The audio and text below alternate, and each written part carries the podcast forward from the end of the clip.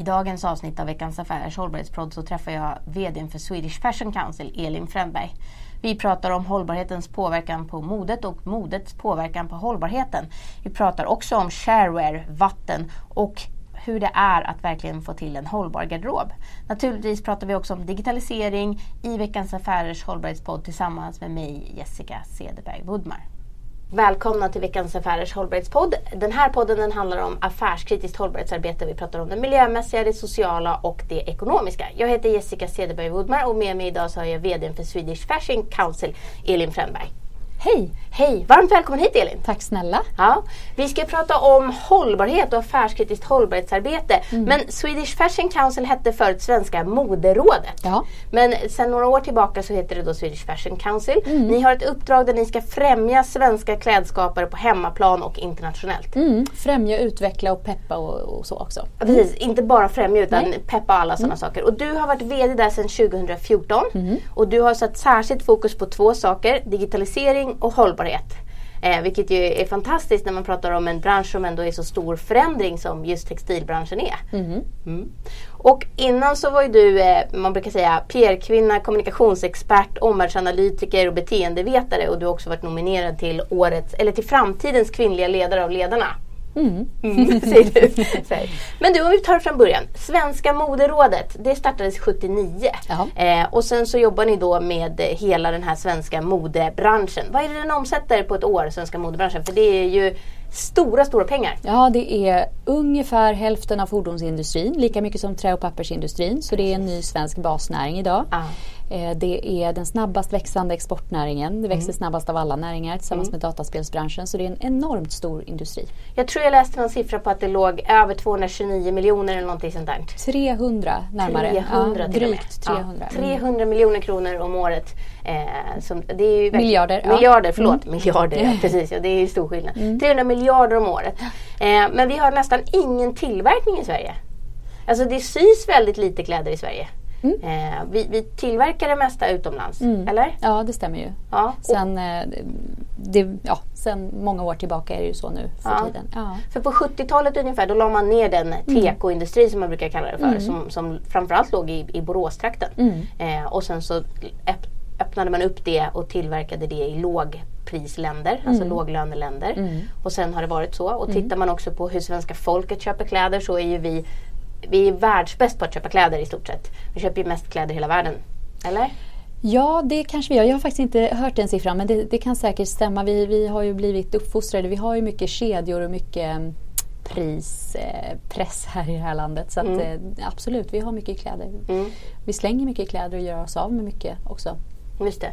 För, för, även om vi köper mycket, om man jämför det, jag såg siffror då som, och så kan man diskutera om vi köper mest eller inte mest. Mm. Men vi ligger i alla fall i topp mm. i hur mycket kläder vi, vi, vi konsumerar. Mm. Och då kan man säga att om man jämför med år 2000 så har vi haft en ökning med över 40 procent mm. eh, som vi har ökat vår te textilkonsumtion. Mm. Men i pengar mm. så gör vi av med lika mycket då som nu. Ja. Så att alltså någonstans har vi ökat 40 procent i, i konsumtionen men, men pengen, penningmässigt så har vi liksom inte ökat eh, omsättningen på det sättet. Mm. Utan vi har pressat priserna mm. på bekostnad säger man av miljön och av människors hälsa i andra länder. Mm. Ja. Hur, hur tacklar man sånt när man jobbar inom, inom den som du gör och när man då sitter som VD för svenska mm, moderrådet, eller på säga, men Swedish Fashion Council? Nej, men den frågan är ju urviktig och det är det som är det mest spännande som händer tycker jag just nu i modebranschen förutom kreativiteten förstås så är det ju just det som händer på hållbarhetssidan och det händer ju så otroligt snabbt nu och jag vågar påstå att de svenska modeföretagen eller klädföretagen de är ju också världsledande ja, inom hållbarhet. Definitivt. Eh, så de leder världen eh, just nu på många sätt och det är ju fantastiskt att få, få se den snabba tillväxten. Mm. Eh, och det stora fokuset som är på hållbarhetsfrågan idag. Mm. Men när du då satte igång, för ni, ni gör ju på, om vi ska ta också vad Swedish Fashion Council verkligen gör, så är det ju som så att ni, ni har en, en, ett talangprogram där ni letar reda på svenska fashion talents mm. och promotar dem. Ni föreläser, ni gör trend och trendanalyser, mm. ni är rådgivare, ni deltar i forskningsprojekt, ni är en innovationsplattform, ni gör eh, en VOD, ni arrangerar Stockholm Fashion Week och ni gör workshop med hållbarhetsfokus. Alltså ni gör ju en rad olika saker. Om man tittar på vad, vad moderrådet från början gjorde så har ni verkligen nu utökat till att bli experter, mm. skulle jag väldigt mycket säga, inom just hållbarhet och mm. liksom kommunikation. Absolut, och affärsmannaskap och nya affärsmodeller. Och det är det som jag upplever är det som är mest progressivt idag i modebranschen. Det är ju alla de här nya sakerna man måste förhålla sig till. Och det är ju så i alla branscher idag. Digitaliseringen är den viktigaste utvecklingsfrågan och hållbarhetsfrågan likaså. Så mm. det, det, är de, de eh, områdena som vi har skärpt upp oss kring. Ja, skärpt kompetensen kring. Mm. Men jag tänker också när man, när man pratar om affärskritiskt hållbarhetsarbete, vad skulle du säga att det är? Om, om, om du skulle definiera utifrån dina kunskaper och din befattning. Ja, för många bolag är ju utmaningen att göra produktionen hållbar och att, att det blir liksom kärnan i, i ens affärsidé. Det är ju det som är utmaningen förstås. Och då är det mm. klart att det är kanske lite lättare för de nya bolagen som tänker rätt från början. Ehm, men det handlar ju om att hitta relevanta affärsmodeller, differentiera mm. sina affärsmodeller så att man inte bara har en som handlar om att eh, göra ett plagg och sälja det. Och där tänker du till exempel på att, att många av de stora svenska klädföretagen nu tar tillbaka råvara. Alltså man får lämna in sina trasiga kläder mm. eller kläder som man vill skänka vidare och så får man en, en liten bonuscheck för att kunna handla ännu mer. Jag menar det gör ju både Kappahl och H&M och, och eh, Indiska. Alla mm. de kan mm. man ju lämna det på. Mm. Tidigare kunde man ju bara lämna till, till välgörenhet eller mm. till second hand eller till, till liksom ideella. Men nu tar de också emot. Och de jobbar olika med. Vissa jobbar tillsammans med Myrorna eller mm. Stadsmissionen och andra skickar det direkt till, till andra länder för sortering. Exakt och då ja. pratar man om resource not waste och precis att, att man ser det som en resurs istället. Mm. Det är en del som är urviktig. Där eh, ligger ju producenterna, leverantörerna lite långt fram egentligen för att det är inte riktigt eh, lätt lagstiftningsmässigt idag eh, att jobba så. Men, men de, de är på bollen. Dessutom så är det ju också lite problematiskt ur ett eh, vad ska man säga, kemikalieperspektiv och, och, och, få in de här gamla produkterna, gamla kemikalierna, gamla kläderna in igen. Det är inte säkert att de är bättre tyvärr utan det är en viktig del att, mm. att kunna få in ett cirkulärt tänk men det absolut viktigaste är att man gör rätt från början så att de nya looparna är renare. Ja, precis, för det cirkulära går ju mm. bara runt. Om man då bara skickar runt massa smuts och kemikalier ja. så går det ju bara runt. Exakt. Man måste redan från början ja. designa och välja material. Delvis så de kan gå och plocka isär mm. Men också så att man lätt kan veta att de här var hållbara redan från början. Exakt. Men då, då säger du att det är viktigt för dem när det är affärskritiskt delvis att man inte bara har en affärsmodell utan man har flera affärsmodeller mm. som stödjer. Vad är det mer som är affärskritiskt? Ehm, det är att man använder rätt material, mm. råvaror. Om man tittar på, det finns ett forskningsprojekt som är, heter Mistra Future Fashion som är mm. ett av världens främsta och det syftar ju till, det är ett svenskt eh, forskningsprojekt globalt, drivs från Sverige. Det syftar till att förändra hela paradigmet kring modeproduktion egentligen och för den svenska modebranschen. Så att göra en strukturell eh, förändring. Och då riktar det in sig på fyra områden som är ganska så väl etablerade och som påverkar hela branschen då, då är det det första området är råvaror. Så mm. rätt råvaror, rätt fiber och så vidare. Att man inte blandar material, att man, inte, att man har ett material så att det går att kompostera, återvinna och använda igen. Mm. Eh, sen är det strategisk design, det vill säga att man designar, man designar eh, mm. varan utifrån ett synsätt så att det går att ta isär och går att använda igen. Just och, eh, och att man använder mindre detaljer, trimmings och alla sådana saker. Och förpackning och alltihopa. Sen är det konsumtionsmodeller och konsumtion och då är det ju de nya affärsmodellerna, hur man tjänar sina pengar och då är det ju såklart insamling så att man tar tillvara resurserna är en sak. Men det är ju också att man kan... Man måste kan hyra ut sina plagg. Ja, alltså, exakt. Jeans ja. till exempel säljer ju inga jeans. De hyr ju bara ut sina jeans. Där prenumererar man på ett par jeans och sen när man har tröttnat på dem så skickar man tillbaka dem och så, ja. så får man prenumerera och hyra ett par nya. Exakt. Eh, och Filippa K har ju också samma, samma liksom, mm. modell. Exakt, och Uniforms for the dedicated. Houdini. Mm. Man jobbar med timeshare och det, det blir mm. en helt eh, normal mm. Delningsekonomi. Mm. mm. precis. Okay. Och den fjärde då? Och den fjärde är återvinning. Så där handlar det om att eh, ta tillvara resource då, not waste. Mm. Och så hitta nya loopar och nya levnadssätt för dem. Mm. Och alla de där fyra sakerna, om man ser att allt är affärskritiskt för hållbarhetsarbetet på de mm. stora textilföretagen så mm. var vi inne på det här att vissa företag, alltså svenska företag ligger, klädföretagen ligger i bräschen verkligen. Mm. Man vet ju när man pratar om H&M så är det många som tycker att de är fantastiskt bra när man kommer ut och sen så vet man att svenska folket tycker att H&M de är inte så bra. Alltså hur stor det där tycker skillnad, jag är fascinerande. Ja, hur stor skillnad är det däremellan då? För jag är ju av uppfattningen att vi experter har en uppfattning mm. och svenska folket oftast har en annan uppfattning. Mm. För vi har sprungit så himla långt och mm. kollat på så otroligt stora och små detaljer. Mm. ifrån att det ska vara vattensnålt till att det ska vara socialt mm. hållbart till att det ska vara eh, kemikaliefritt eller sub, i alla fall så man vet vilka kemikalier det är. Det ska vara djurskyddsaspekter, det ska vara fjädrarna ska vara plockade från mm. döda djur, det ska vara skinn som kommer från kor och annat djur som ändå ska ätas. Det ska vara mulesingfria så man får inte plåga fåren. Det ska vara råvaror. Alltså det är otroligt mycket saker att hålla reda på. Mm. Och företagen gör sitt bästa för att hålla koll på det där. Mm. Men ändå så uppfattas de som att nej men de, de säljer bara billigt. Mm. Jag tycker också det är konstigt och det är ju en myt att, att det ska vara sämre bara för att det, det är en stor kedja och att det är ett lägre pris. Det, det, det, det finns inga sådana korrelationer idag längre eh, eftersom alla producerar ju på samma ställen.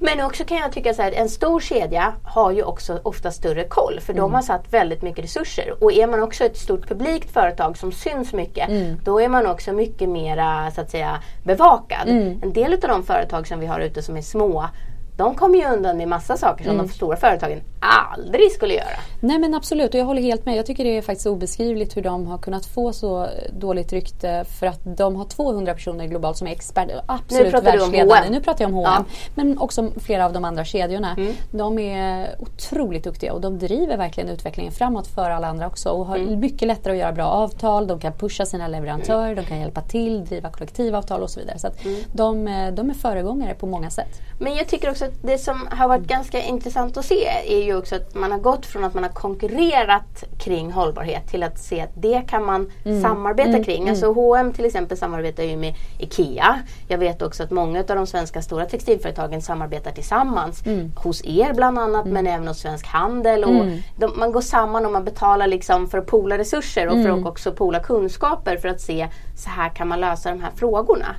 Verkligen, det är precis så. Det är det som är så fint med hållbarhetsfrågan. För att det är verkligen, det blir som en beacon att samlas kring. Det blir som en silver bullet som går mycket snabbare mm. än samarbetet på andra eh, håll. För att design samarbetar man ju inte kring. Eh, eller och så. Men, men hållbarhetsfrågan är verkligen någonting som alla kan samlas kring och det är väldigt bra. Och det finns ju så himla fina exempel också från den svenska industrin där. Till exempel kring vattenfrågan, Sivi och Stvi och de här projekten som mm. eh, där nästan 30 svenska bolag har gått ihop, modeföretag, mm. och, eh, för att samla vatten, spara vatten och utbilda Eh, ja, för det här, här har man också en utmaning. Alltså om man tittar på just textilbranschen eh, då så EcoWatch som ju gör massa såna här olika stora utredningar och som är ja, en, en, en fristående inom civilsamhället stark liksom, mm. pådrivande som gör mycket undersökningar och kartlägger och så vidare. De säger att textilindustrin är den näst, miljöförstörande, näst mest miljöförstörande industrin efter oljeindustrin. Mm. Det är ju ändå ganska förpliktigande mm. om man är den näst mest miljöförstörande och då pratar vi mm. bara miljö. Mm. Sen har man ju den sociala delen, alltså människor och slits ut och så vidare. Absolut, men jag måste, jag, jag vet inte hur de senaste siffrorna ser ut och när den här studien är från. Därför att jag funderar, 2015 var den ifrån. Den var från 2015, mm. så fortfarande då. För, um, det händer så otroligt snabbt nu. Som Lindex till exempel, de, de, när de släppte sin hållbarhetsrapport så visade de att de ökar an, andelen hållbara plagg i sina butiker med, jag tror det var 64 procent på ett år. På mm. ett enda år. Eh, med bibehållen lönsamhet. Mm. att, och jag tror att här hänger ju inte vi konsumenter med hur snabbt det går och hur mycket det faktiskt finns ute i butiken som är på något vis hållbart eller grönt eller bättre miljöval. Mm. Men här är det väl också intressant att, att det där är ju en, en, en global, så att mm. säga. Nu pratar vi om en, mm. det innebär ju fortfarande att, mm. att, branschen går mot rätt håll. Men jag tänker också att vi pratar om det här med ska det synas eller inte synas mm. att det är hållbart. Mm. De här green tags till exempel, alltså de här gröna små lapparna som man hänger på kläderna. De har ju ökat lavinartat inom just många av de eh, så att säga, kedjorna som då är förknippade med slit och släng och billigt och fast fashion. Medan när man tittar på andra som till exempel eh, Gucci och gänget som ju också har ett väldigt gediget hållbarhetsarbete och, och verkligen, ja mm. du, du ja, är jo, tveksam. Men, men, de har ju kartlagt alla sina saker. Mm. Tittar man på Alexander McQueen till exempel så har de en väldigt tydlig kartläggning mm. över vart har de sin hållbarhetspåverkan i första skedet, mm. i andra skedet, tredje skedet, mm. fjärde skedet. Mm. När det gäller vatten, olja, utsläpp till växthusgaser och så vidare. Mm. De har verkligen kartlagt det. Men det är ingenting som de kommunicerar överhuvudtaget. Men du har en förklaring kring det som, som tittar på lite grann varför det är så? Eller? Ja, nej men jag, det beror på vad man har för varumärkesstrategi och hur man vill presentera sig själv. Och de har ju lite längre cykler också. De här premiumvarumärkena, man köper kanske en superdyr väska och så vårdar man den, tar hand om den, älskar den under en längre tid. Så mm. de har ju mer långsamma cykler i de, de kommer ju med nya varor varje ja, vår och höst i alla fall. Absolut, men om man jämför med de här andra som, som vi diskuterade tidigare, de här lite mer fast fashion, snabbare märkena som vi har i Sverige till exempel. Mm. Så är det ju ett högre krav på dem att de måste vara hållbara eftersom de har mycket snabbare cykler.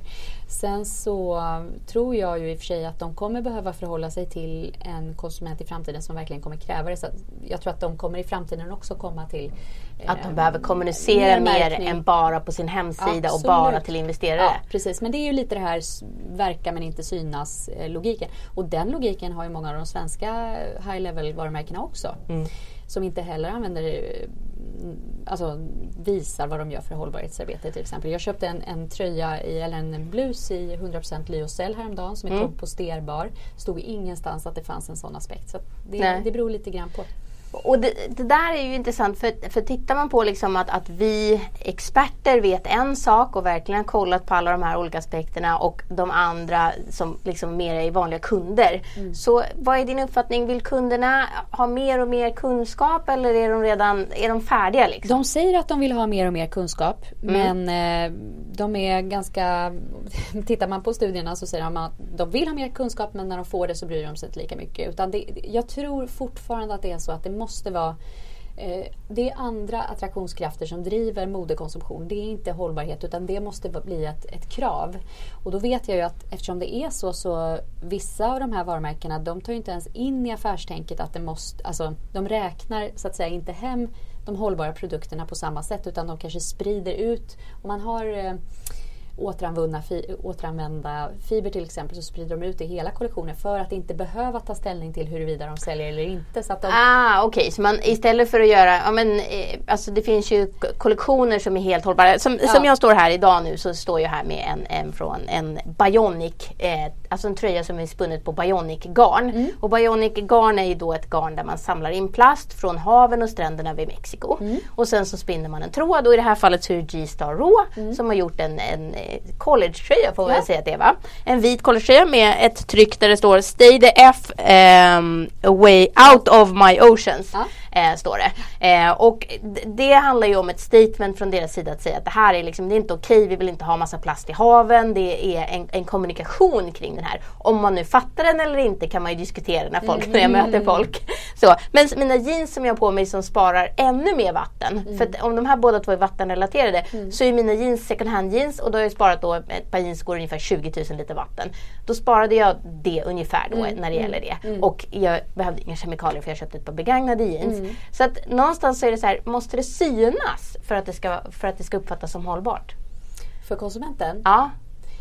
Mm, nej, absolut. Alltså, ja, det som finns idag på marknaden, det märks ju ingen skillnad. Det där ser ut som vilket material som helst. En lyocell, en träfiber, en cellulosafiber som är komposterbar. Absolut ingen skillnad. Det, det, det, finns inga sådana ridåer mellan hållbart och inte idag för för konsumenten. Nej, men jag tänker också på, både du och jag gör ju, för vi möts ju i olika mm. sammanhang och, och, vi brukar alltid fråga sig vad har du på dig? och så frågar jag nu då, vad har du på dig idag? Vad har du valt liksom medvetet? För du och jag är båda väldigt medvetna konsumenter när det är kläder men vi har också ytterligare en sak gemensamt. Vi samlar på kläder båda mm. två. Vi har jättestora garderober. Mm. Jag har sett in på bild. Jag har varit inne i min egen. Och jag, jag älskar ju mina kläder och har också kläder från liksom ända från ja, både 30-40-talet men mycket från 80-90 och så vidare. Och min mormor var sömmerska. Så för mig är mm. kläder någonting som jag verkligen gillar och är med mycket. Mm. Men vad har du valt idag? Jag har en blus från Rodebjer på mig. Ja. Eh, och den är mm, den, jag köpte den samtidigt som jag köpte en annan blus från Rodebjer som var just 100% lyocell. Och det, jag visste faktiskt inte om att de jobbade med komposterbara eh, material. Den Nej. här just är inte det då. Men, Eh, men de gör ju det och de som sagt de är ju, tillhör ju de, de som inte pratar så mycket om det men, men de har otroligt mycket mm. fina material och fiber. Ja, och, och det här är ju för det här är så intressant. Man börjar fråga dem mm. och frågar man för, vissa företag svarar ju jättegärna öppet och så mm. vidare mm. och andra vill inte alls svara. Och nu kommer den obligatoriska hållbarhetslagen som ju träder i kraft i år mm. och som, eller den trädde i kraft redan 2016 mm. men de måste börja redovisa och här kommer ju ganska många textilföretag som tidigare inte har velat säga någonting att om omfattas av det för de har så stor omsättning Mm. och så mycket personal anställd och så vidare. Så här tror jag att det kommer hända någonting med att man måste lägga korten på bordet och man måste kunna redogöra för vad gör man inom sociala förhållanden, vad gör man för vatten, vad Mm. gör man för klimatfrågan, vad gör man för luftpåverkan, vad gör man för djurskydd, vad gör man med råvaror och så vidare. Mm. För det redogör ju alla andra för. Alltså de stora bolagen, H&M och gänget, Mm. har ju redan gjort sådana rapporter och Kappahl och Lindex. Alla de har gjort sådana rapporter hur många år som helst. Mm. Nej men absolut. Och, men min erfarenhet är att de redan ligger rätt så långt fram egentligen i, Mm. eh, i hållbarhetsarbetet faktiskt. Men man har inte berättat om det Nej. och det är det som blir skillnaden den här Ja. gången. Mm. Ja. Nej, Men jag tror att du har absolut rätt i att många har gjort väldigt mycket som man Mm. inte berättar om. Mm. Men jag, jag hoppas verkligen att det blir som du säger att det kommer att, att bli en sån här stor efterfrågan på att alla vill veta. Mm. Eh, man kan se det på lappen och man kan lätt läsa och Mm. uppfatta att det är så. Men jag tänkte jag skulle jättegärna vilja fråga dig om din, för du är ju eh, som sagt var beteendevetare, omvärldsanalytiker, du jobbade ju på, på United Minds som ju ägs av Prime numera och som ju tillhör de absolut främsta när det gäller trendanalyser och tittar man på er så har ju ni massor med trender. Och trender kring mode har ju alltid funnits och varit väldigt intressant att titta på. Jag förstod det som att i år skulle det vara vitt, det skulle vara rosa som du har på dig, jag har vit, du har rosa. Det skulle vara aprikos, det skulle vara gult, det skulle vara mycket lager på lager, mycket volanger, eh, mycket plisserat och så vidare. och så vidare. Om man skulle ha, om det pratar om hår så skulle man ha snedbena eller så skulle man ha mycket liksom, grejer i håret. Men vad gäller för hållbarhetstrender som du ser? Eh, ja, det är ju, nej men det är ju, det är ju all, alla de här områdena egentligen som när man pratar hållbarhetstrender. Dels är det att byta ut materialen. Dels är det, om man tittar på den modebilden så som den ser ut idag så är den väldigt, väldigt förknippad med vintage-mode, sampling, styling, mixology. Alltså hela den här eh, härliga fashionist back, det, där, det här härliga med, med fashion när man blandar friskt och, och kan ha lite vad man vill på sig. Det är ju också väldigt mycket i fokus nu och det är också mer, det är ju mer relaterat till, till konsumtionen, hur man mixar, matchar och använder sina plagg. Så det vill säga inte köpa allt hos en utan blanda och köpa lite här, lite där, gam- blanda med gammalt som man hade hemma i garderoben eller gå och hämta hos sin farmor eller låna av sin Ja men kompis. absolut, och använda plaggen flera gånger. Om man har en tröja tre gånger till så minskar ju klimatpåverkan för det plagget med 68 procent. Så det är ju otroligt stor skillnad. Om Så man bara använd tröjan tre gånger till, Ja. 68% mindre klimatpåverkan. Mm. Ett enkelt tips. Japp. Ja. Men om du ser då på trenden att man ska ha, välja andra material och du var inne på det tidigare också när du sa att, att, eh, så att säga, det är lättare för de bolagen som börjar från början. Mm. Men vi vet ju också att modevärlden är ju Alltså där är det väldigt stor omsättning på bolag. Mm. Det är många som, som liksom startar upp men som inte orkar hela vägen i mål. Mm. Och så finns det några stora som liksom fortfarande finns kvar. Men hur, hur ser du på det? Liksom? Går det fortfarande att starta ett bolag där själva poängen bara är att sälja? Det spelar ingen roll, billigt bara det säljer. Liksom. Eller måste man nu ha Den, hållbarhetstänk? tror jag, den affärsidén tror jag inte kommer hålla så länge idag. Nej. faktiskt. Men det är, jag ser inte så många sådana bolag heller som, som tänker på det sättet. Nej. Utan det är en helt annan medvetenhet kring de yngre designers som, som vi träffar. Ja. Jag tänker på då när du, när du tittar på, på vad hade jag rätt i trenderna förresten när det gäller modetrender? Nu har det precis varit modeveckan och vi är mitt uppe i modeveckan här. Eh, har jag rätt på trenderna eller vad, vilka trender missade jag? Eh, ja, nej men eh, det, som är, det som är roligt tycker jag med, med dagens modeklimat är ju att och, alltså vi lever ju i en full transparens. Det är 24-7 intryck liksom hela tiden. Ja. Och det har ju också fört med sig att man kanske identifierar sig med olika subkulturer istället för att det är bara en enda färg. Det är ju inte så längre. Att, alltså det är fortfarande så att man kanske försöker få det till att oh, det, var, det var rött nu på modeveckan och det är rött som gäller i höst och så. Och så kan det väl vara eh, till viss del men det är mycket mer uppluckrat och mycket större identitetsaspekter idag. Så att det, det är inte lika viktigt längre med en specifik färg eller en specifik cutting eller sådär utan det är väldigt mycket mer tillåtenhet. Så det här med identitet, både som identitet som företag, vilka medvetna val man väljer att kommunicera eller inte, kopplas också till identiteten som, som jag som kund kan liksom uttrycka min egen identitet. Ja. Men jag tänkte på om du skulle ge två hiss och en diss kring textilbranschens eget, för jag tänker att du får ta ett branschövergripande. Vad har du för två hiss och en diss att bjuda på kring ert eget, eller kring branschens eget hållbarhetsarbete?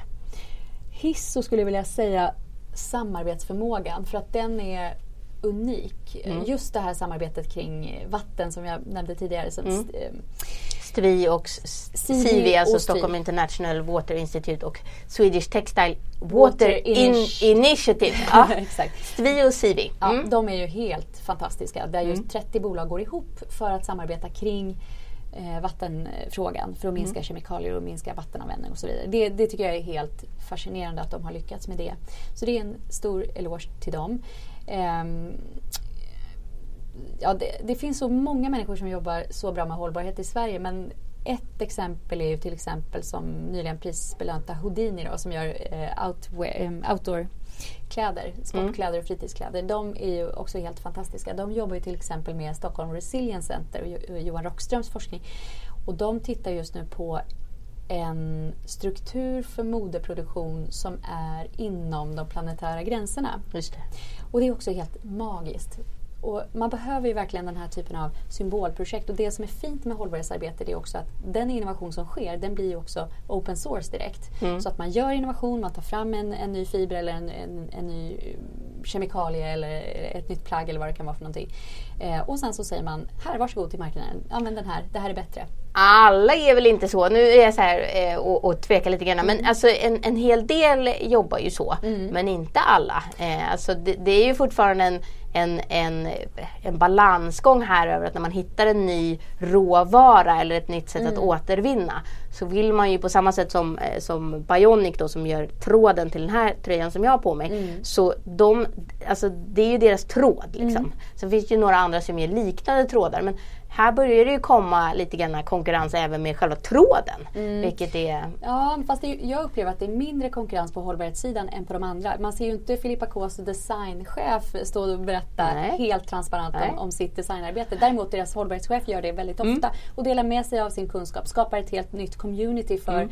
att hela branschen då ska kunna tala om de här mm. sakerna och hjälpas åt. Så det, det, det just hållbarhetsfrågan är mycket mer transparent. Mm. Och hon har ju också varit här som gäst i podden mm. och även om jag tänker på Swedish Stockings så mm. har ju de också varit här och de har ju mm. börjat sin affärsidé redan med Exakt. en hållbar råvara redan från början, det vill säga mm. återvunnen plast för mm. mm. strumpbyxorna. Men jag tänkte också på det om du har gjort två hiss nu, vad är dissen? Eller vad behöver textilbranschen fortfarande jobba hårt på? Fortfarande så är det väldigt mycket så att frågan ligger ute hos hållbarhetschefen. Den måste upp mycket högre upp i organisationen och det är inte alla som tar ansvar för det. Det, är en VD-fråga, punkt slut. Det är, ingen, det, det är den absolut viktigaste frågan för för eh, lednings, eller på ledningsnivå. Och den, den måste upp och man, fortfarande så pratar man om att ja, vi, vi kan inte köpa det tyget eller den eh, kvaliteten för att vi har inte råd och så vidare. Och det, det ska inte vara en fråga utan det måste, det måste gå först tycker jag. Mm. Och jag tror också att där är det jätteviktigt att man verkligen är tydlig med att det går att vara lönsam mm. med hållbarhet. Mm. Hållbarhet är lönsamhet. Mm. Eh, gör man det på rätt sätt och, och då är ju Lindex exempel ja. då med 60% ökning eller 68 ökning sa du va? Mm. På ett år och ändå bibehållen liksom, lönsamhet. lönsamhet. Ja. Det, är ju, det är imponerande. Jag kan inte komma ifrån från det så att säga. Men du, jag tänkte på vad, vad, nu har ju du varit VD här i två det är ditt tredje år nu va? Ah. Eh, som du är inne på att vara mm. VD för, för Swedish Fashion Council. Vad, vad gör du med din makt? Jag försöker sprida kunskap. Mm. Och eh, gör det ganska mycket. Mm. så att jag pratar med branschen och jag, jag försöker lyfta goda exempel till andra. Titta, de gör så här, det här är sätt att påverka. Sen så gör jag också att, alltså vi jobbar också, vi har ju börjat jobba mer med forskningsprojekt själva där vi driver utvecklingen också framåt. Mm. Eh, så att vi inte bara tittar på best practice och vad andra gör utan vi också tar ansvar för att, att driva den framåt. Därför att det är ju svårt för ett bolag att ta ansvar för hela R&D. Alltså man har ju inte en Research and development. Eh, nej, ja, nej. precis. Forskning och utveckling. Exakt, det är mm. ju väldigt sällsynt att man har det och där tror jag att vi kan ha en sån roll att vi kan eh, titta på utvecklingsfrågorna lösa dem på ett mer övergripande sätt. Men där tror jag också att man har ganska mycket att lära av, apropå att vi pratade om bilindustrin mm. tidigare, mm. om de är stora eller små när det gäller att påverka. Så mm. kan man mm. säga att bilindustrin har ju alltid satsat otroligt mycket på forskning och utveckling. Mm. Eh, men man har inte sen alltid följt upp med liksom, eh, allting annat. Mm. Medan nu här då så är det som så att textilindustrin har satsat jättehårt på massa saker men inte så mycket på forskning och utveckling på det Nej. sättet. Nej. Så jag tror att här kan man mötas också. En del av de här textilmaterialen som man vill ha i bilar vill man också ha i, i, i textilindustrin i övrigt och göra mode av. Ja, absolut. Men vad, vad blev startskottet då för ditt eget hållbarhetsarbete och ditt eget ansvarsarbete? När kom det? Mm, när kom det? Svår fråga. Mm. jag vet faktiskt inte. Men däremot så har det ju ökat successivt när man har fått eh, mer kunskap och träffat alla de här personerna som driver den här utvecklingen framåt. Mm. Det är svårt att gå tillbaks. Mm. Ja, nej, men det, och det kan det ju vara. Det är ju liksom, man påverkas ju av olika mm. saker. Men om du ska titta på inspiration då. Eh, vad är det du, vart hämtar du, eller vem hämtar du inspiration av inom hållbarhetsarbetet precis? Ja, men det är ju det är ju genom samtal med människor. Att träffa forskare och ledare och hållbarhetschefer och lyssna på vad händer i media, sociala medier, vad händer på streetsidan. Allt det här, det är ju bara som en enda stor... Det är hur lätt som helst att få inspiration idag. Det är ju inte ett problem så att säga. Mm. Det är bara att fånga. Ja, eh, exakt. Liksom, ja, ja, bara öppna öronen och lyssna. Absolut. Problemet är ju att analysera och hitta mönster och verkligen kunna utveckla dem till strategier såklart och handlingsplaner. Det är det som är svårt. Men inspirationen är ju där finns ju inget problem idag. Nej. Men jag tänker också på det, när man, när man tittar på allt det som ni, ni gör inom Swedish Fashion Council så är det ju ändå väldigt mycket att försöka hjälpa svenska företag att bli liksom, att, att nå ut med liksom mm. sin, det svenska modeundret som man mm. pratar om. Hur går det då egentligen på liksom, är det stort verkligen? Är svenskt mode stort utomlands? Alltså siffrorna talar ju för det men är det mm. verkligen så? Ja, nej men det, det är ju alltså sett till vår storlek, vi är så otroligt litet land, men det är klart att det är, det är jättestort. Det har otroligt hög, hög igenkänning och man har ju väldigt höga tankar om det svenska modet eller svensk design i stort. 60 procent av branschen är ju på export och som sagt exporten ökar ju nästan 20 procent förra året så det är tre gånger mer än den totala exporten för Sverige. Så det är extremt hög exporttillväxt. Ja. Ja. Eh, och det tyder ju på att det är att det mottas väldigt bra. Men sen är det klart att det är svårt på den svenska marknaden. Den är ganska mättad. Mm. Så fler modemärken, svårt att, att, komma fram till i Sverige. Men större volymer då? Är det fortfarande en framgångsfaktor? Alltså kan man sälja mer fortfarande? Ja, på, på en internationell arena så kan man ju det. Mm. Men, mm. men där är det fortfarande en, en balansgång över liksom vad, man ska, vad man ska konkurrera med. Ehm, mm. Mm. Jag brukar tänka på, för vi har ju våras, vårt kungahus ja. och, och, de har ju väldigt olika sätt att, att välja sina kläder och de är ju, man kan säga att de är ju, liksom, de är ju tydliga eh, kommunikationspelare eller mm. reklampelare kanske man ska säga. Eh, så för, för dem. Men de väljer ju väldigt olika om man tittar på de tre prinsessorna mm. vi har i, i kungahuset. Mm. Eh, kronprinsessan Victoria är ju stark företrädare för, för hållbarhet och väljer ju väldigt ofta hållbara kläder plagg. Eh, ofta från svenska H&M mm. eh, med liksom återvunnet material och, och, och den delen. Och mm. också budgetklänningar som kostar 299 spänn ja, och sånt där. Och couture från H&M. Ja. Och, och eller, couture, eller couture, inte couture. Nej precis, men couture, men couture från ja. H&M och så vidare. Eh, Medan eh, prinsessan Madeleine köper ju en del svenskt eh, liksom designat men då är det extremt dyra klänningar som är handsydda eh, oftast. Och sen så har vi eh, eh, prinsessan Sofia som ju har valt svenskt också. Mm. och så har vi Alice Bakunke som bara väljer svensk design mm. eh, nu när hon är kulturminister. Eh, hur ser du på den där typen, spelar det någon roll när det finns den typen av, av liksom, kommunikationspelare eller vad ska man kalla det för, reklam. Det är inte reklampersoner för de får inte betalt för att ha de här kläderna, de får ju betala för att göra det. Mm. Men, eh, för att ha kläderna. Men hur ser du på det? Spelar det någon roll liksom? Om du som ändå är inne i branschen. Är de extra glada när de har fått sin klänning på eh, en, en känd person?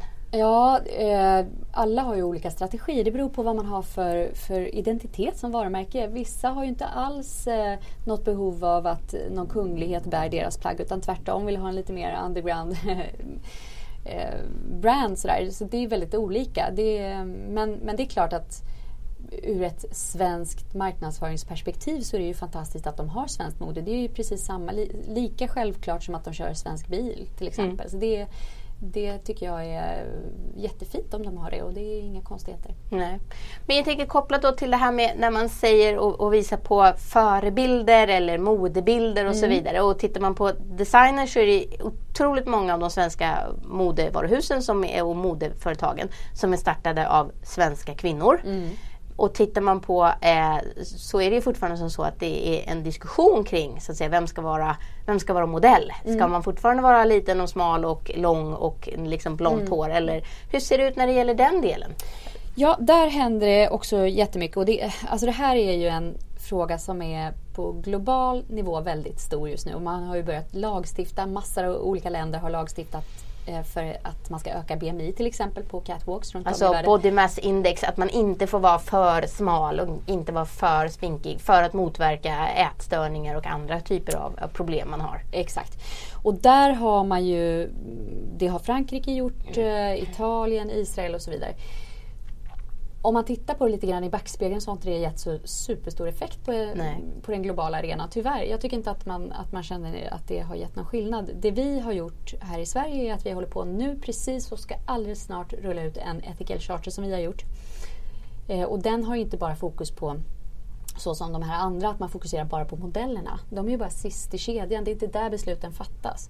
Utan vi har gjort en ethical charter som börjar hos design, castingagenter, reklamköpare, marknadsförare, fotografer, retuscherare, media, alla de här olika stegen. De måste tillsammans prata om de här sakerna som handlar om representation och mångfald egentligen mångfald, är det väl precis, det som man... Och ja. också att, att visa att, att genom... Alltså om man har ett varumärke som vill stå för hållbarhet då måste det synas hela vägen igenom. Och vi har haft en diskussion just nu i sociala medier mm. om oretuscherade kampanjer mm. och så mm. vidare. Har de tillräckligt stora storlekar, de stannar mm. på extra large eller på mm. large mm. och så vidare. Så att här är det ju verkligen en, en, en, en diskussion som pågår men som också ibland hålls utanför hållbarhetsarbetet. Jag kan tycka att den hör till hållbarhetsarbetet Absolut, i allra ja. högsta grad. Ja, men vi behandlar den frågan som en del i hållbarhetsarbetet. Ja. Definitivt. Och vi har gjort ganska mycket. Hela sista året så har vi jobbat mycket med hela industrin och de är ju väldigt positiva till det här. Och jag, där tycker jag faktiskt också att de svenska bolagen har en hel del bra kampanjer och har gjort bra saker. Så att eh, det där det är på gång. Mm. Skulle jag säga. Jag har ju sagt att, att vatten blir en jättestor trend under 2017 eh, mm. eh, och att man just när det gäller textilindustrin, du, vi pratade ju om Sivi och Stvi, mm. men just när det gäller textilindustrin så har man ju också en väldigt stor påverkan på alltså hur mycket vatten det går åt när man mm. odlar bomull mm. eller hur mycket vatten det går åt när man färgar mm. eller när man färgar jeans till exempel. Nu har jag ju ett par rosa jeans på mig mm. men, men om, man, om man pratar om eh, att, att man färgar blåa jeans eh, så är ju det, alltså det, det vattnet som kommer ut är ju otroligt eh, liksom mörkt vilket mm. gör att sjöbottnar eller säga, floderna och sånt dör. Mm. Men också med, med rätt typ av innovationsteknik så kan det komma ut renare vatten mm. än vad man tog in i Absolut. fabriken. Och man färgar med gas idag till Precis. exempel och, där biprodukten är en droppe vatten. Ja. det, och där tror jag också att det räcker att det kommer några innovationer som är sådär totalt banbrytande och disruptive, vilket det har kommit. Eh, och då tror jag att det kan gå ganska snabbt förhoppningsvis till att man ta bort den delen av ekvationen. Mm. Och många av de nya varumärkena de jobbar ju också med eh, att, eh, ja, nya printtekniker där man inte färgar utan man färgar med laser till exempel som Naim Youssefi gör nu i sina jeans. Vad heter de? Naim Youssefi. Naim Youssefi? Naim Youssefi är en okay. eh, ny... Det är en ny han, stjärna va? Ja, absolut. Mm. Ja, men han är ny. Han, han eh, visade för första gången. Han debuterar nu på Fashion Week mm. med sin första egna visning. Och han jobbar med, med laserprint till exempel och sparar jag minns inte hur mycket vatten det är, extremt mycket. mycket. 70 procent skulle jag uppskatta. Mm. Så absolut, mm. det händer jättesnabbt nu. Mm.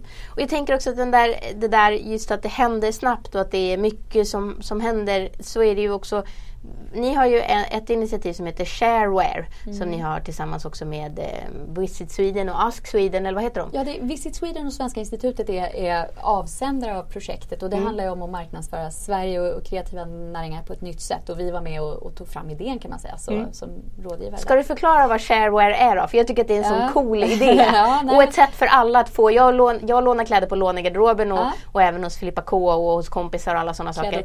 Och, ja, alla de sakerna. Men mm. Shareware är ju ett sätt för alla att få låna gratis under ja. förutsättning att man gör vad då?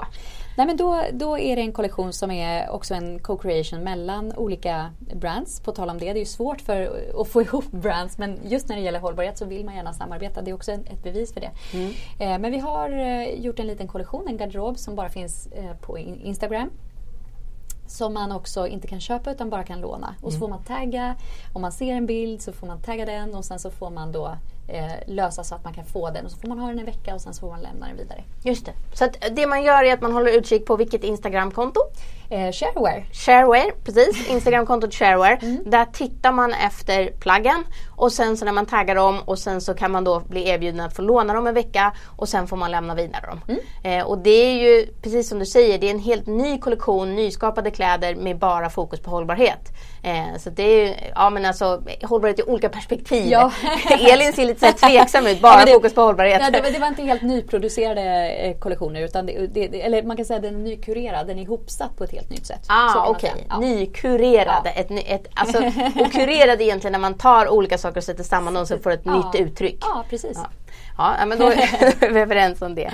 Men, men jag tänker ändå på när man, när man, när man pratar om det här med, med shareware och, och sociala medier och du pratar om digitaliseringen. Mm. Och om man också tittar på att, att jag menar, en period så beställde folk, en viss typ av människor beställde folk ju kataloger. Eh, så att säga. Mm. Och nu är det ju, och så var det jätte fånigt att beställa kataloger tyckte vissa och mm. andra tyckte att det var jättepraktiskt. Och sen så kom, skulle det komma upp på nätet och vissa företag tyckte att det där med nätshopping, det är inte vår grej. Mm. Eh, så det kommer vi inte hålla på med. Och nu är det ju enorma sajter som bara lever på att de egentligen kurerar då som mm, du säger. Mm. Alltså sätter samman mm. olika outfits från olika liksom, varumärken för att visa på att den här looken kan du ha och beställ mm. den här. Hur är det med, med det? Liksom? Är det verkligen Håller alla på med det här eller är det fortfarande några som tycker att nej, men digitalisering och ha digitala hemsidor och lägga upp våra plagg och sådär? Eller kommer vi se ännu mer att bara du går förbi någon så kan jag filma den och så kan jag se den här är köpt där och där kostar ja, så och så. Så tror jag definitivt. Eh, inte riktigt än. Alltså, jag tror, så här, jag tror ingen tänker att det är en fluga utan alla har det här top of mind. Alla går nu och tänker och har lite panik över hur ska vi klara digitaliseringen? Hur ska vi göra och hur ska man konvertera och vad ska vi göra? Alltså, det är lite sådär, alla går och väntar på att någonting ska hända. Och mm. eh, det är inte säkert att man har de resurserna att kunna investera själv först i ny teknik. Eller man är också lite rädd för, det finns ju det här uttrycket som heter path dependence, alltså stigteorin. Att man är rädd för att liksom, om jag investerar i den här tekniken så kanske utvecklingen går åt det här hållet och då har jag investerat fel. Alltså, ah, man har valt fel väg. Ja, så att det, det, är väldigt mycket så att man kanske går och väntar på att någon annan ska utveckla och sen så hakar man på i nästa led. Så att, mm. Eh, för det, det, är ju sammankopplat med investeringar såklart och ekonomiska mm. utgifter. Mm. Att konvertera till eh, en digital produkt. Och, och, man vet ju vad man har idag men inte vad man har imorgon och därför så är det men många säger ju också att, att, digitaliseringen och just de här digitala liksom varuhusen där man kan beställa hem kläderna mm. är ett hot mot att det kommer inte finnas några butiker kvar. För folk, mm. alltså, man, man, man gör annat med sin tid än att gå runt i affärer och det är lättare att säga vill jag köpa en röd klänning och så knappar jag in en röd klänning på mm. vissa av de här sökmotorerna. Då får jag 150 röda klänningar. Fortfarande jättesvårt att säga att jag vill ha en hållbar röd klänning. Mm. Det är liksom jättesvårt. Men om jag knappar in en röd klänning får jag upp 150 mm. val. Mm. Istället för att gå runt i, i liksom ja, 150 butiker. Det mm. finns ju inte en chans att jag kan göra det på en mm. dag. Nej. Så att någonstans här, hur, sen, hur, har du hört liksom hur det tas emot? Ja, det Kommer det bara ju... bli showrooms? Liksom? Ja, det är ju det, det, är det som alla går och tänker på också. Hur ska vi utforma butiken så att den blir relevant? Eh, och där pratar man ju om att den kanske kommer bli lite mindre och mer välkurerad eller välsorterad. Det kanske är mer så att man kopplar till eh, service och tjänster i butiken så att det finns ett större värde att kliva in fysiskt än, än digitalt. Mm. Och, eh, ja, så hittar man på massa saker för att få folk att, att driva in i butik. Mm. Men det finns ju också ja, det finns för och nackdelar. Det beror på lite grann vad man har för behov. Mm. Men jag tänkte också på, på det här när vi, när vi pratar om, om vad man liksom ni har, du har gjort tillsammans med Svanen som också har varit gäst här, Ragnar Unge har varit mm. VDn för mm. Svanen har varit gäst. Mm. Ni gör någonting som, du kallar, som de kallar för världens viktigaste klassrum mm. i syfte att utbilda alla oss konsumenter till att förstå hållbarhet bättre och kunna göra mer smarta, ja. kloka, hållbara val. Mm. Kan du bara tipsa om vad, vad liksom de viktigaste sakerna är? För jag pratar om en hållbar garderob ja. eh, och säger att det är viktigt att man ska göra en hållbar garderob och det handlar om att sköta kläderna och tvätta kläderna och välja sånt som håller länge och använda mm. det flera gånger mm. och så vidare. Inte bara välja liksom rätt typ av material utan mm. alla de andra sakerna. Vad mm. pratar du om? Jag pratar mer om eh, textilkunskap. Mm. så att det har inte med garderoben att göra. Jag tycker att det är ett fint initiativ. Eh, och jag tycker att det är viktigt också att uppmärksamma att de faktiskt har certifierat nu jeans. Nu lärde jag mig faktiskt eh, när vi var ute och pratade om det här att eh, JC för 20 år sedan gjorde svanenmärkta jeans tydligen. Mm. Eh, men de slog ju inte då därför att det fanns ingen marknad för den idén. Eh, idag finns det ju det på ett annat sätt. Men mm. det, som... det är för det vi pratar om att Svanen precis har släppt är ju svanenmärkning på jeans. jeans. Exakt, mm. så de har certifierat hela processen vilket är otroligt stort. Mm. Därför, och det, jag talar om i, i, världens, I världens viktigaste klassrum. Mm. Det är, jag vill sätta fokus på hur komplicerat det är med, med certifieringar i modebranschen. Därför att det, finns, det är så många som, man kan inte bara certifiera och certifiera hit och dit. Och det är, det är såklart någonting man vill sträva mot att göra men det är så komplicerat. Så tittar man på, jag gör en jämförelse med en ekologisk banan. Mm. För ekologiska bananer ökar ju med 85 procent tror jag förra året. Mm. Eh, vilket är fantastiskt. Då mm. har man helt vänt den affären. Mm. Med hjälp av konsumentmakt. Eh, men varför kan man inte göra samma sak med kläder? Jo men det är ju för att när man väl har sin färdiga banan, det är då processen börjar för ett plagg. Om man tänker att vi har en bomullsplanta, bomullsplantan och bananen, vad händer efter eh, när man sen ska börja? Alltså det är så otroligt många steg till ett plagg från en bomullsplanta. Mm. Och alla de här, alltså beredning och spinning och vävning och färgning och hej och montering och efterbearbetning och, och så. Alla de stegen sker ju inte idag på samma ställe. Vilket gör att det är otroligt svårt med spårbarheten också. Just eh, så att, att certifiera ett plagg, hela livscykelanalysen är extremt komplicerat och det var det som jag ville lyfta i den här, i, i den här podden. Mm. Tillsammans med lite vardagstips vad man kan göra. Mm. Eh, privat. Ja. ja. men ska vi ge lite tips då på, på vad, man kan, vad man kan göra privat? För det var, det var min nästa fråga. Mm. Dina tre bästa tips för för jag pratar ju ändå om en hållbar garderob mm. eh, istället för att välja ett hållbart plagg. Mm. Utan liksom en, en hållbar. Vad är dina mm. tre bästa tips? Så ja, ger vi så ger också tre så ah, kan vi ge varannat var. Just det, mm, ja, så men, blir det sex. Ja, okay, sex, mm. perfekt.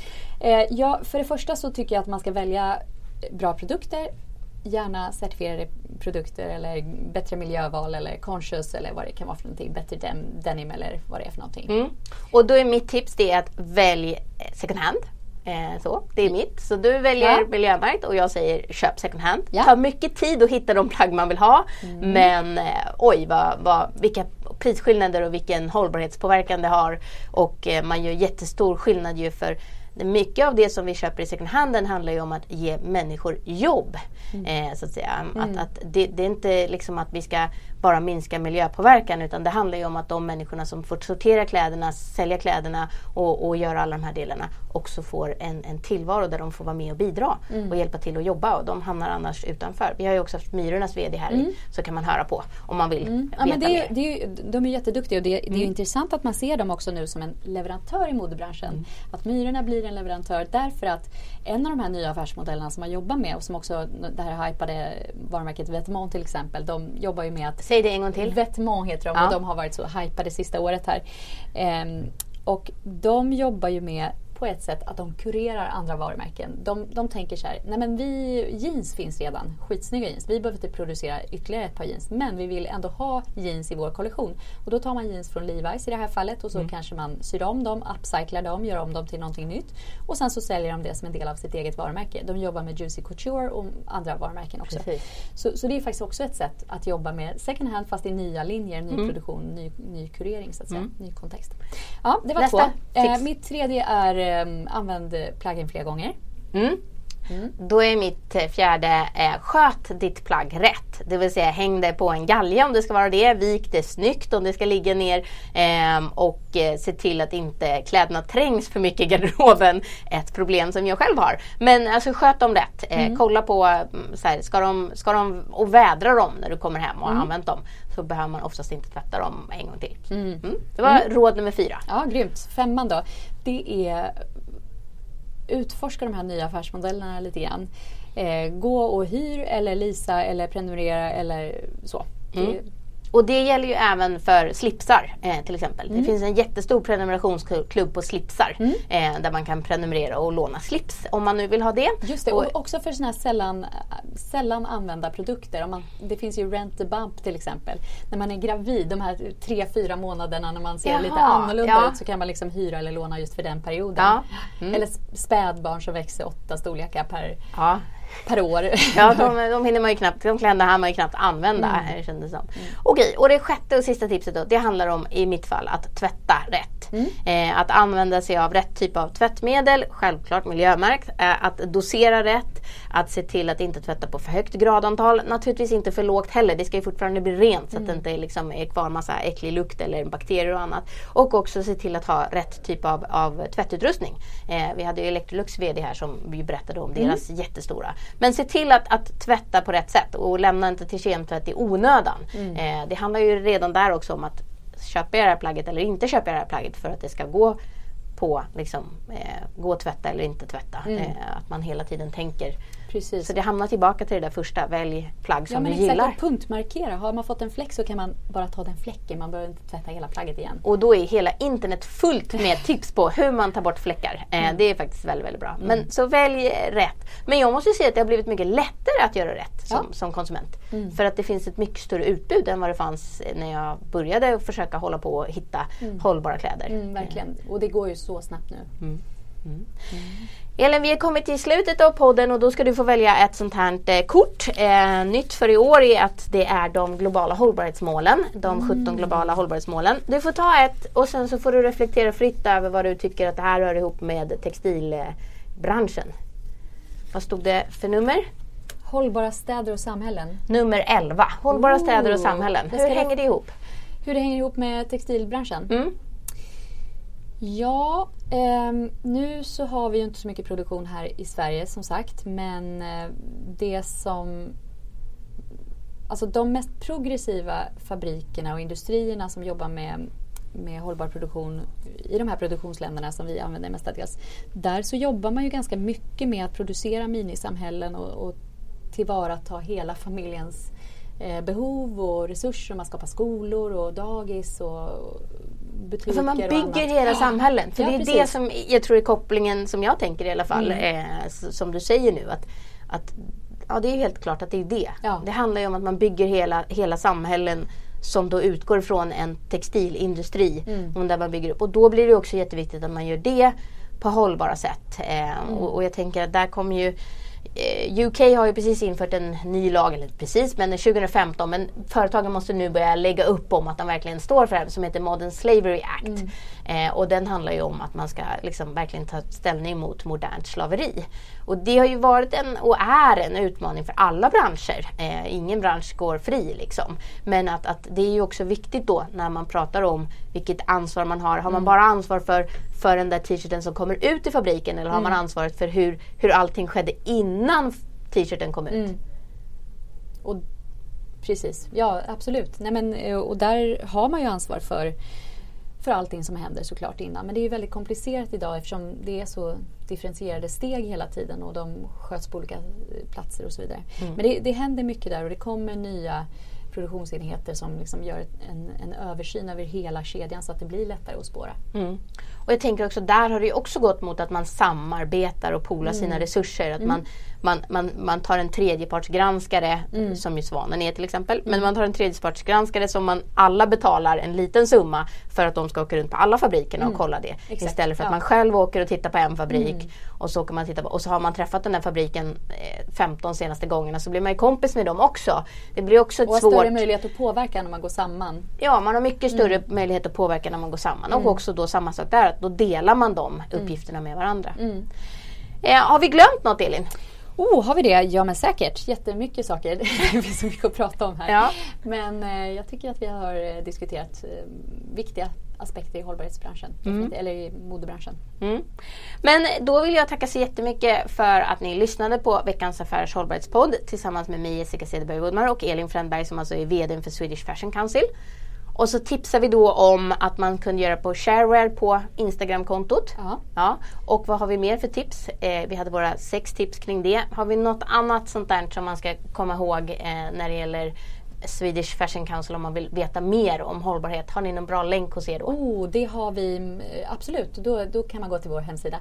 Men sen eh, någonting på tal om att glömma. Jag tror att en sak som vi inte har diskuterat är hur digitaliseringen kan hjälpa hållbarhetsarbetet framåt. Där tror jag att det finns otroligt stora möjligheter och det är därför som vi också bedriver forskning inom fashion tech idag. Och vi gör projekt där vi idag tränar datorer att förstå vad som visas på catwalken för att sen kunna förhoppningsvis i framtiden koppla det till, till produktionen så att man kan ta bort överskott i, i produktionen. Då pratar du om att inte tillverka för många plagg som sen hamnar på rean som inte ens Exakt. säljs på rean. Utan som, Exakt, för att genomförsäljningen är så, eh, så Ja. dålig så att man kan eh, komma igenom bättre. Så det finns ju en massa sätt som tror jag tekniken kan hjälpa hållbarhetsfrågan framåt. Och Tetra Pak har ju också varit här och de hade ju en, en väldigt smart tanke att de skulle kunna märka pappersfibren redan från mm. början och se hela vägen mm. igenom, hela vägen ända tillbaka till att det var, liksom blev, en, blev en ny pappersprodukt mm. någon annanstans i ett mm. annat led. Mm, mm. Eh, så, att säga. så digitaliseringen har en absolut stor påverkan. Eh, det hade vi säkert kunnat prata ännu mer om. Men då så, tack snälla och fortsätt att lyssna på Veckans Affärers hållbarhetspodd. Det finns många fler avsnitt att hitta på Veckans Affärers hemsida under poddar. Tack snälla.